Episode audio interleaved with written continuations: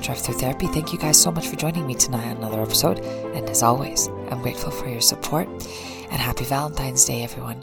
I'm actually recording this on the 13th of February, and I'm wanting to put this out for Valentine's and get you ready and prepared and getting in the mood for romance. And I don't just mean romance between you and another person. I mean romance between you and you.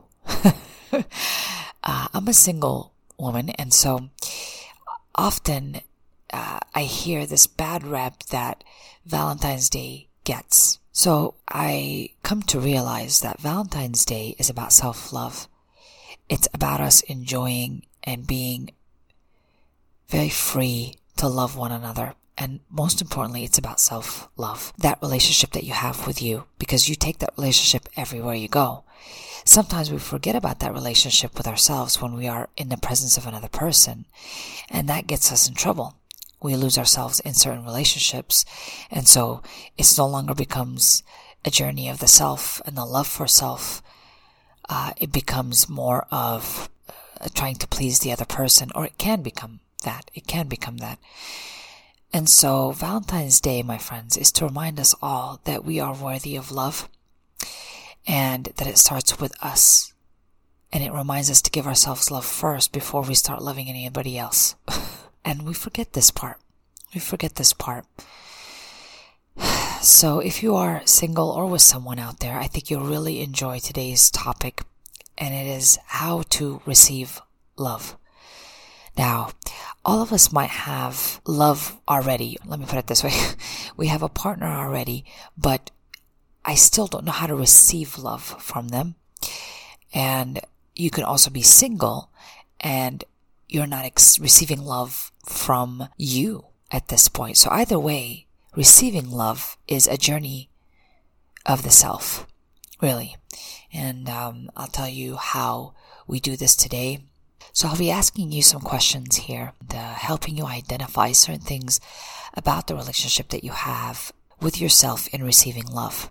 I hope that makes sense so far, but as I'm asking these questions and describing it, you'll understand it. I'm telling you, I think all of us need a good, nice schooling on that one, because man, oh man, oh man, even if love lands in our lap, some of us will not know how to receive it. We'll just not know how to sit comfortably in it. So we're going to find out some of the stuff today that causes this to happen for us, and so we can receive love properly and with balance.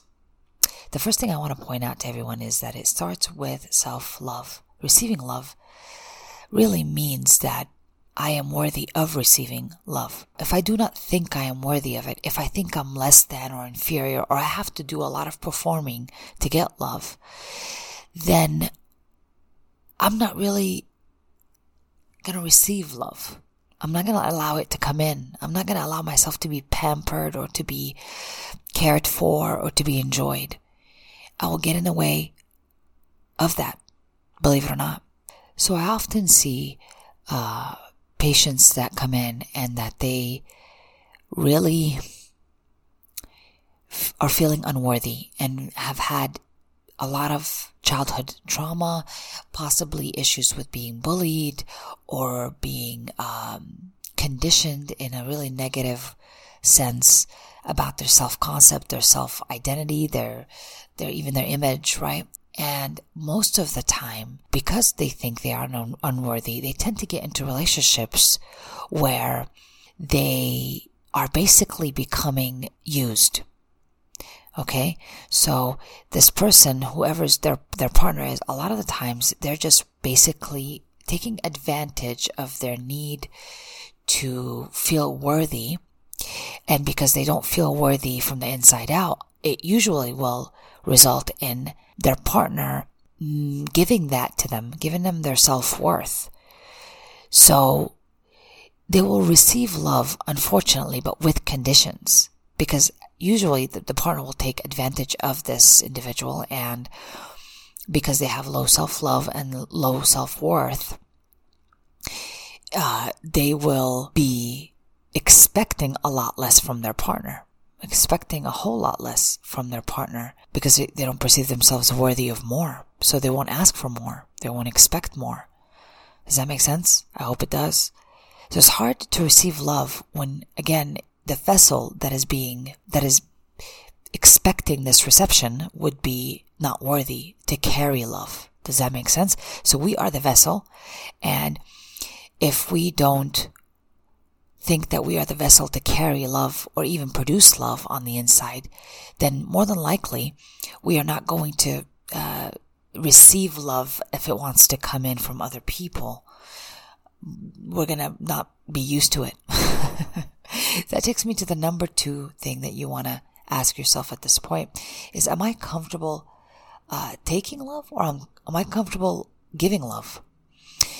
This is a really important time to go look at the past patterns in your relationships and figure out, do you feel like you've been taken advantage of, meaning that you are a giver of love and you don't feel comfortable taking love because you have this imbalance.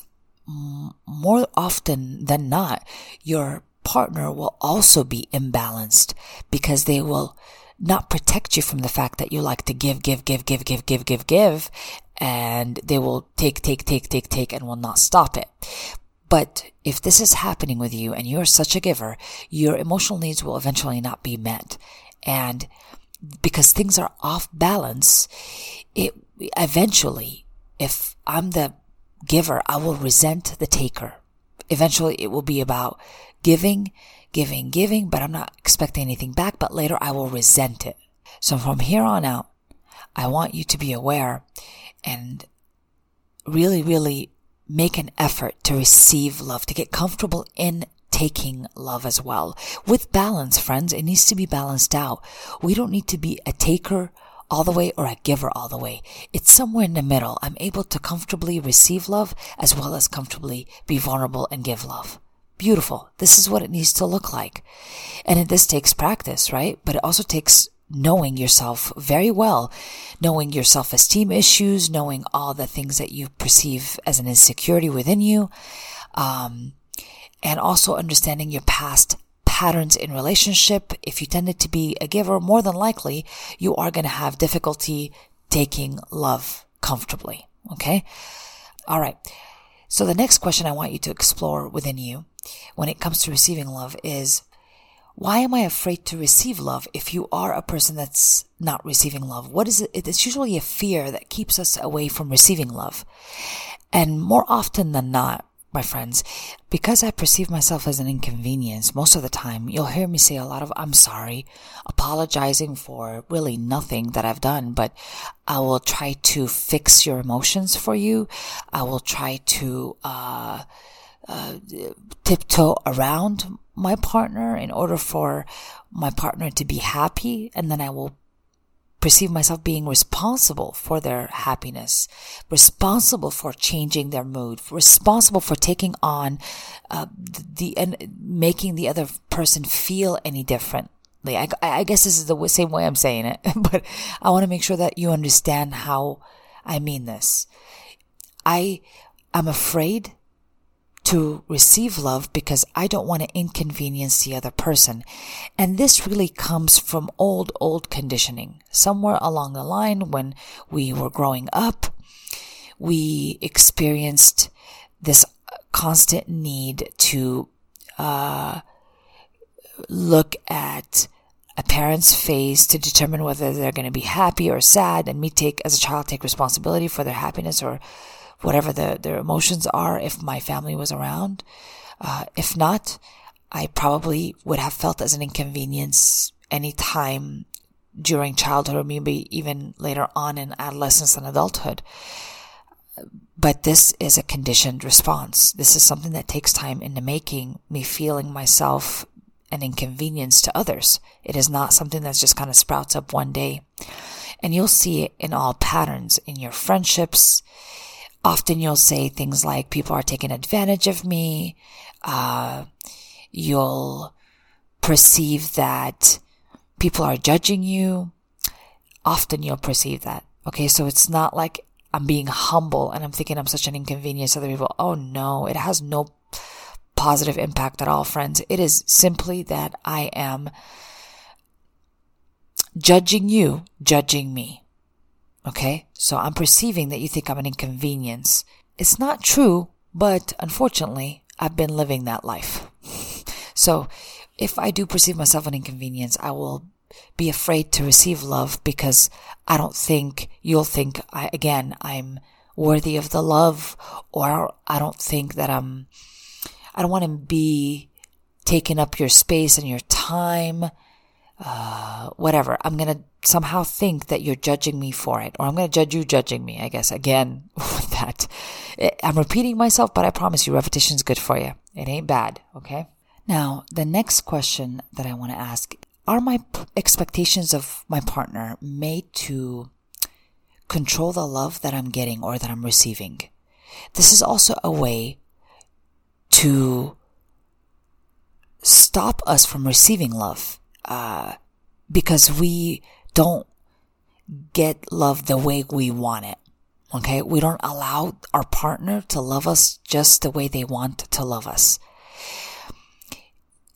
I mean, in this case, that this partner of yours would, for example, get you the wrong gift for Valentine's, and you tell them, I'm very disappointed.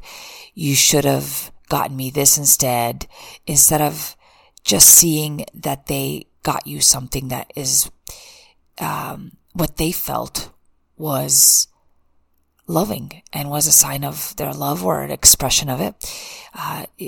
In this way, my expectations are going to inhibit me from receiving their love because I'm judging it already. I'm having these expectations that puts them to the test, and a lot of the times they'll fail because they're not mind readers and because they may not know how you want it. And even if they do know how they want it, they're not allowed to love you the way they want to love you. So all you people that have these partners out there and that they're going to expect, and you're going to expect gifts from them tomorrow for Valentine's, please, please, please honor their gift. Hold yourself back from making a judgment about the gift.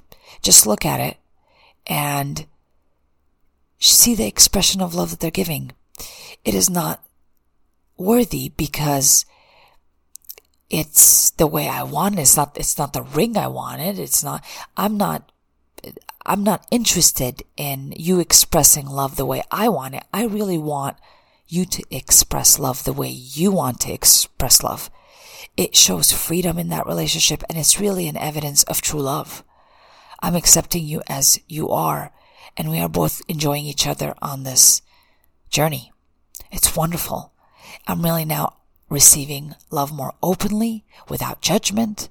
And I get to see also when I'm not receiving love. Okay. So let's say you get nothing at all and this person forgets whatever. I need you to see that too, but with kindness, with compassion, that they maybe do not find that as a priority. And, you know, does that mean a lot to you? And if it does mean a lot to you, then what is the next thing you want to do about it? Because shaming them and guilting them into getting you something or not getting you something is not really about compassion, and it's not about the freedom of love and the freedom that love can bring. So I hope that makes sense. Why I'm talking about this today is because this is also referring to how we, on the inside, accept love. You know, if a person is expressing love freely in my presence and I'm there to receive it and honor it, what a beautiful journey that is. I am really honoring them too, and I'm honoring myself and saying I am worthy in the love they're trying to express. It's a beautiful thing. I don't want you to miss it. I don't want you to sit with your expectations and say that I wasn't worthy enough to get this gift that my best friend got from her boyfriend and blah, blah, blah, and compare myself to somebody else, or compare to myself to a Nicholas Sparks book. I don't know. The whole thing is It's just a bad idea. Okay, bad idea. Just allow love to come in as it wants to be expressed. And what a beautiful thing when you get to see somebody expressing it the way they want to express it. Yeah, it's good stuff. Good stuff, people. All right. So about a couple days ago, I was watching a movie called Legend, and it's on Netflix. And it's about two brothers that were gangsters in London. Okay, kind of they were running the whole city. And one of them, named Reggie, falls in love with this young lady, and I forget her name. Terrible, Tala. Anyways, on her wedding day, her mom stops her in front of the church before she goes in to get married and tells her, don't marry him. Why are you marrying him? The main female lead character says, I love him. And the mother says sarcastically, you don't know what love is. And she responds by saying, I know that love is not the answer to everything. Or anything, I think is what she says. But love is a witness. And Reggie sees me and I see him. Now, I had to rewind this like several times, people, because I did not understand what she meant by that. Love is a witness. That's what she said. And so that night, I kind of sat there for a little bit, Googling some shit on this because, again, I love when concepts are introduced to me and I'm like, what the hell do they mean? And you guys, this movie was so crazy, spiritual, like very deep, but not all over the movie, but like sprinkled here and there. And I was working on something and I would look up every second when something like brilliant is being said on TV. And I'm like, oh my God, these people are really, whoever wrote this was very spiritual. Anyways, so I looked up Love is a Witness, and this is what I had found. And it was a really nice blog from the HuffPost. And it's written by Judith Johnson. It's called The Power of Bearing Witness. She describes bearing witness, quote, is largely nonverbal. It is the choice to give the gift of a pure expression of love and respect, being a compassionate observer to the unfolding of another person's life or a particular moment or event. In a really good marriage, two people bear witness to the fullness of one another's life experiences in good times and in bad. So this is a direct quote from Judith Johnson's blog at the HuffPost, The Power of Bearing Witness. I want to make sure that I give her the credit for this because it's a wonderful thing that she wrote about, and you guys need to really read that blog. It made me cry actually reading it. So it got me thinking about what is being asked here about bearing witness is really clarifying a lot about love. That when we are with someone, it is not about fixing them. It's not about changing them. It's not about making them fit the mold we want them to fit, or giving, or for them to give us love in a certain way and the way we want it. Or whatever. That's not what it's about. It's not a very active role that way.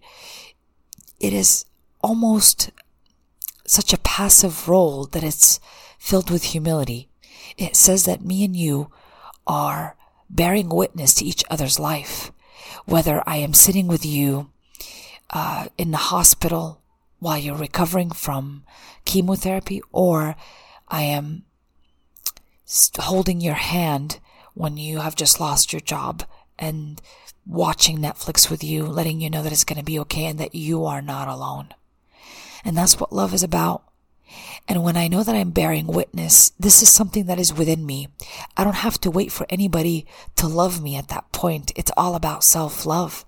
I am actually so honored to be a part of your life, and I bear witness to it. Just by bearing witness to it, I am giving and receiving love all at the same time. I am observing it. I am reminding you that you're not alone. And I am reminding myself that I'm not alone. I remember one time in prison where I used to work, I had one inmate was brought into the medical unit because he was on the last final stages of cirrhosis, and he was really not going to survive it. And he had lost his friend for a long time that was an inmate living in the regular area, the regular unit. He had lost him because he had to move to the medical unit. And he was there by himself, and he could see and hear from other people that he's slowly deteriorating, right? And he was not feeling very well, and so he refused to eat. He was sad, and he appeared to be lonely because he had lost his friend, and he was on his last few days, if he would live that long, by himself in this medical unit, which was cold. And of course, as a cell would look like, had no windows. It was lonely. And I remember when I heard that he wasn't able to eat, I went and I got some rice from the chow hall, and I went down to the unit and I sat, and I think I pretended to eat some rice. I think I bought myself some rice too, and I pretended to eat rice with him. I didn't know what to say. I didn't know what to do. And I think that was what was asked of me at the time. It wasn't to do or say anything. It was just to be there. And surely he didn't survive longer after that. He had passed away in the hospital by himself. And so I'm reminded in those moments that I'm glad I was there. I'm glad that I was able to witness him sitting on his final hours, and I couldn't do much. I couldn't bring his family to him. I couldn't stop his suffering, but what was asked of me to do was to sit with him. I don't know if this helped him at all. I just sat with him and reminded him of being human and human interaction. And that's at minimum. There was another human right there in the cell with him when he was suffering. And I tell you what, this room smelled like death when you sat in it. So that's why not too many people stayed in there too long. So the fact that I even got to sit there was something, I think, that I didn't even expect of myself. I didn't even know what I was doing at the time, but now I know that it was called bearing witness. And it's happening every day, all day, believe it or not. We are bearing witness to the people that we love. When I'm with my son, I'm not trying to control him. I'm not trying to make him a great person. I have no role in that, really. All I need to do is make sure that he's safe and that he is knowing that he's not alone and that he's loved. I can't protect him from his future heartbreaks from girls, and I can't protect him from his disappointment when he doesn't get a job or doesn't get accepted to the college of his choice. I can't save him or protect him from all that, but I know today it is not my job, because all my job is to do, the highest form of love, is to just bear witness and be with him and remind him he's not alone in whatever way I can do it. Whatever way. But I promise you, it is not to fix his pain. It's to help him ride it out. It's not to protect him from it, to prevent him from it, because most of the time I cannot. And I could live in satisfaction and peace knowing that I will want to be present for that moment. So when I'm able to receive love, when I'm able to be comfortable with it, on the inside I am full of love, then it's easy for me to sit and be love when I'm with other people. Just be the symbol of no judgment, the symbol of enjoying them as they are, not having to feel like I'm up or feel obligation towards them, that I need to entertain them, make them feel better, make their day better, put a smile on their face. All that is just nonsense. Nonsense. Stuff that we say, but what it's really all about is bearing witness, you guys. It's the highest form of love. So this is the thing. Tomorrow, when your partner brings you this present, all I want you to do, all I want you to think is, I'm bearing witness to the way he's expressing or she's expressing her love or his love. What a wonderful thing I get to do. I get to share this day with someone and this moment with someone. I don't need to fix it to make it the way I want it. Let it just happen. Bear witness to it. Thank you guys so much for joining me tonight. I hope this helps a lot, and I hope each and every one of you receives love on Valentine's Day, and knowing that you guys are bearing witness anyways, you're receiving it all day long, even if you don't have a partnership of any kind. You are receiving it when you bear witness. I love you guys, and not to forget that I'm sending you love, light, and the spaciousness to receive and bear witness to love. This has been an episode of Drive-Thru.